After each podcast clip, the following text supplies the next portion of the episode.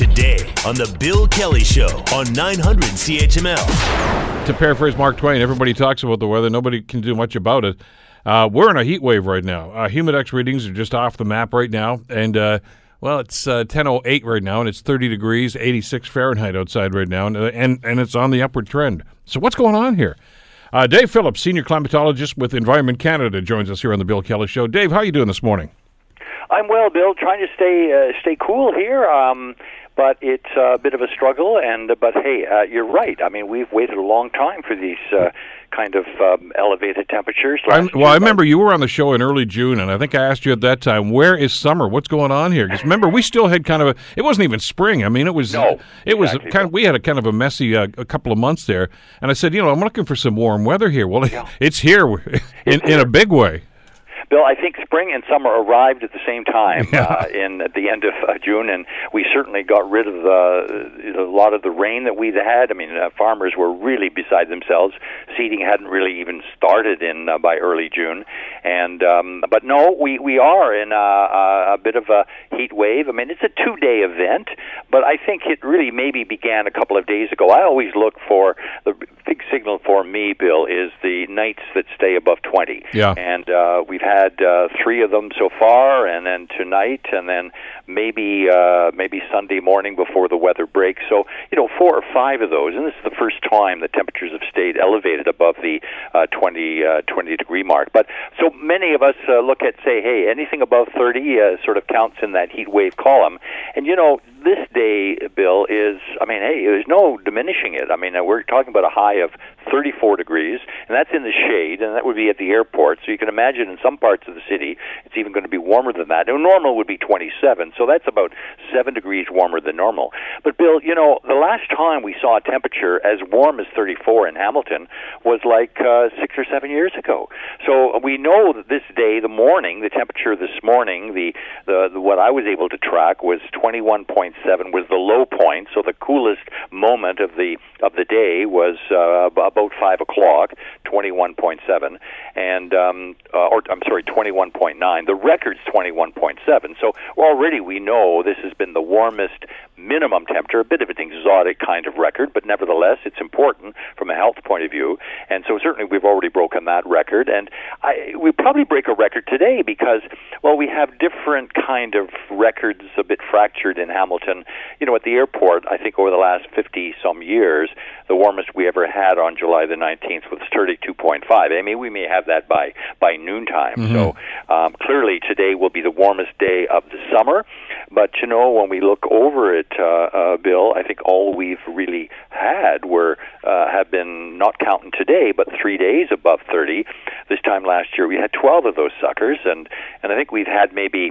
You know, um, a one, uh, maybe, I think there's, I've counted maybe six or seven hours with the Humidex was above forty this year. Well, last year, this time, we had maybe twenty-five to thirty. So a, a difference from last year, but nevertheless, it has arrived. And, uh, hey, some people like it and some people don't. Dave, the uh, forecast, as I was reading this on my, my app here, is, uh, it, well, as you say, a high today expected around thirty-four, said feels like forty-four. How did they make that determination? Well, it, it's really um, um, a, it's, it's a matter of looking at the at the humidity, of course, and um, we know that under jungle kind of air, uh, uh, hot and uh, moist, um, we we we know that the body doesn't really um, perspire as readily uh, when the air is very humid, and that's how the body deals with the heat stress. I mean, in a in a desert situation, you can uh, it doesn't feel when it's thirty-four, it doesn't feel like uh, forty-four, it feels like thirty-four. Uh, but in a in a humid kind of air mass, um, where um, you know you you can't your your heat engine doesn't work as efficiently as as it would, and uh, so you've Uh, more stress on the body, so we perspire uh, less, and, and so therefore we cool off less. There's more stress on the body. So, in fact, what we've looked at is uh, through kind of um, the lookup tables where you look at the air temperature, you look at the humidity, and um, and if the air if the Humidex is like forty-four, forty-five, Well, it would be have to be a day when it was dry and uh, no humidity, very little humidity, and it would be it would feel like that. Your body would be as stressed at forty-four as it would be at, say, thirty-four with, with higher humidity. So it's not something that is measured, Bill. It's more of a lookup table based mm-hmm. on some uh, uh, heat Uh, heat uh, equations, and uh, but I think it does represent fairly well the risk that uh, that that uh, hot and humid weather can have. And and I some people disagree; they don't think we should use the Humidex. Uh, I tend to be one to think, well, you know, if it err on the side of safety, then hey, maybe it's not a bad idea. I mean, some people are, are okay with these kind of temperatures, uh, and uh, but others, like seniors and, and infants, don't have developed the you know, the respiratory capacity, uh, maybe homeless people, maybe people working outdoors. I mean, they, they, they, they need sort of some indication standards by which they can uh, can live better and seek comfort and, and rest and what have you. So I think the Humidex is... Um, is a good uh, a good index. Well, and that's why they use the, the comparables, don't they? I mean, I've got some friends that have got a place out in uh, in Nevada that they go and visit, and you know, they, the temperatures they get thirty-eight, thirty-nine, forty, but they said, yeah, but it's a dry heat. Yeah. Uh, and and I, I said, yeah, that like makes a difference. But your point's well taken. I mean, we have a lot more humidity here.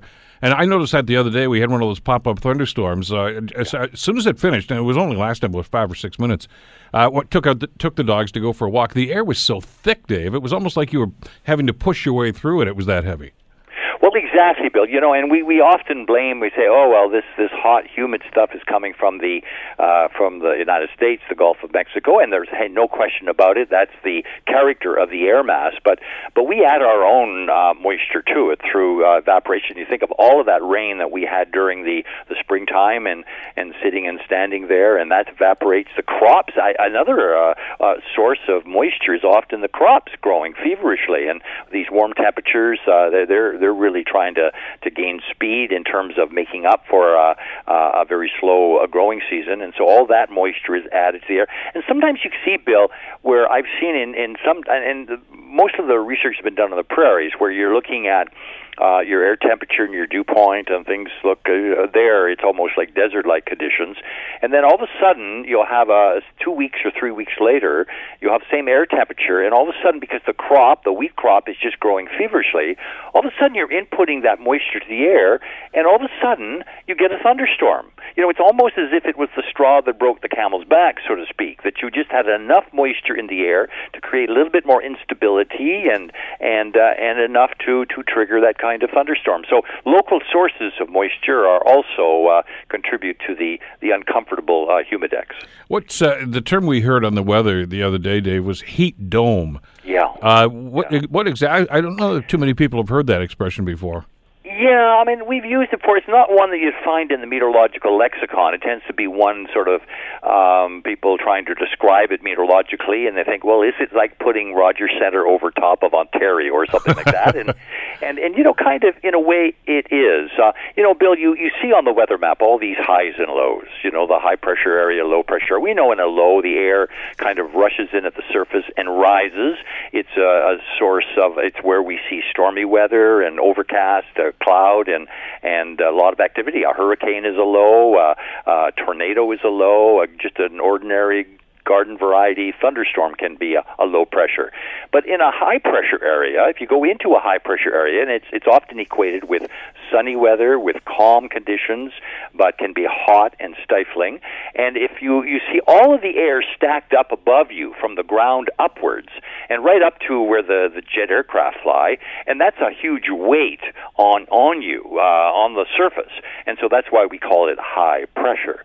And so what happens in a high pressure area, kind of of a dome situation, is that um, the sun comes in, bakes the ground, uh, the air gets really warm and it rises, but ha- it has to get through that, that thick, heavy layer of air, and it can't. So it's actually sent back down. And as it comes down, Bill, it, it compresses. It's sort of like when you take your bicycle pump and you kind of pump your, your bicycle tires, you can feel that, that bicycle pump has some warmth to it. So when you compress air, all those molecules of air are just uh, uh, touch touching and banging each other, it generates heat.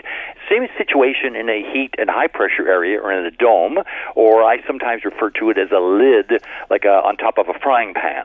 And that warm air rises, but it can't it can't escape, so it goes down. It gets progressively warmer. We're breathing the same air Friday we breathe on on uh, on Monday. It's also the humidity gets in there, and it's it's really like a pressure cooker, and there's no escaping it. And it's a feature, Bill, that sits there on the, this one is hugely broad, stretching across, I mean, two-thirds of the United States, from New Mexico to New England, from Chicago to the Carolinas. I mean, it's a huge feature, and we're fortunate or unfortunate in the sense that, hey, it's it's touching Canada, but clearly not to the oppressive, sultry kind of conditions that you're seeing in Washington or Philadelphia or New York City. And so they're really under that dome. We're just sort of at the at the edges of it, and that's why it's going to be a two-day wonder for us, and then the, the cold front will come in on, on Sunday, and then we see next week really great temperatures, temperatures that are maybe two or three degrees cooler than normal, but still good beer drinking weather. I mean, you can drink beer at twenty-four, then you can at thirty-five, too. So. I, I pretty much mastered I can drink it at almost every temperature. It took it took years of practice, I got to tell you. So, Bill, that, here's, here's the uh, thing, though, Dave. I'm, I, I'm looking at your weather maps here, yep. and and is is it unusual to have a, a, a weather system? I guess really a high like this is a weather system. I guess it's, although it's not a storm, uh, it's, it's as big as this thing is. Oh, I think that's the that's the big issue, Bill. You've hit it right on. I mean, this thing is, we often call it the Bermuda High. It's sometimes, and there's also the California High over to the West Coast, and and uh, I've seen on the weather map to this this week that these two were were dominating the weather across all of the United States. Absolutely. And, Um, and, and it's huge. I think it's abnormally large, Bill. Um, it, rarely do you see where thirty-eight states in the United States are under a heat advisory or heat warning. I mean, that is rare. Uh, and, uh, and so typically you would see a portion of the continent, but not, not really dominating the, uh, the weather. So you've hit it right. That's why the buzz about it, that's why the Americans are following it, why we're interested in it, because it is so expansive that that's really everyone's talking about it from, from almost coast to coast. Coast. Well, because we've seen that. I mean, let's face it, some of the places in the Midwest, and you and I have talked about this over the years, Chicago and places like that, they get yeah. crazy high temperatures in the summer, and, and we always get that warning, hey, it's coming our way. We're all under the same umbrella right now, and this is weird. I'm even the map of Ontario here, as you mentioned, pretty much most of southern Ontario, all the way, actually, go the way up past Ottawa to Montreal, is under this heat advisory right now. You, you've got to you've got to go up around Sudbury to get away from it. Yeah, and even if you skip Sudbury, you look to the north there, there's, there's some... Yeah, it's there, too. It's coming there, and, and uh, Nova Scotia, my gosh, they're, I mean, they're fretting by thirty-one degrees, but hey, their their normal high today would be twenty-four, so it's still seven degrees warmer than normal. I think they'll kick in there in New Brunswick. Now, the standard for a, a, a heat warning, uh, a heat alert there is different than us. I mean, it's a little less. I mean, they could get twenty-nine degrees. We would need thirty-one degrees to trigger that, and their their nighttime temperatures would be, say, eighteen, seventeen, eighteen would trigger that. Ours would have to be twenty or above. So, and Humidex for them would be like thirty-six as opposed to forty for us. So different different standards in different parts of the of the country, but still people belaboring under those those kind of conditions. But the, the good news, Bill, it's a short-lived thing. I think that it, we always see more health issues when this thing goes on for yeah. six or seven days, like it did last year, um, and uh, two days. Uh, even you know, uh, fit and athletic people can be can suffer under these, but people with respiratory, they can sort of problems. They can say, "Hey, I'll put off today what I can do to uh, Wednesday or or Tuesday of next week," and that's really good advice. Uh, we've got about thirty seconds left here. The other yeah. thing that uh, happens in this, we t- tend to think of the impact it has on us. I can understand that. But this is just crazy for farmers. I mean, uh, you know, oh. it's it's really thrown off the schedule for crops this year. I mean, first of all, the crazy spring that we had. Uh, some areas, the strawberries just never did uh, develop. Uh, they came in late. Yeah. Other stuff is late. Some of it's just be, uh, the, the, these poor crops are thinking, what's going on up there? Oh, Bill, you're absolutely right. I mean, it's just like a uh, like a, a Jekyll and Hyde kind of situation for them. I mean, it's it's you don't know what is coming your way, and uh, to go from uh, you know uh, record warm, uh, record wet and, and cool, and then all of a sudden get this this this really warm temperatures that could bake the fruit on the trees. Uh, I mean, they're just wondering. I mean, all they they're not greedy growers. All they want is normal weather, and it just doesn't seem to be happening. Certainly not this year. Dave, always great to get you on here and give us some perspective on this. Thanks so much. Have a nice, cool weekend. Uh, Bill, thank you so much. Bye-bye now. Take care. Dave Phillips, of course, uh, senior climatologist with Environment Canada. The Bill Kelly Show, weekdays from nine to noon on nine hundred C H M L.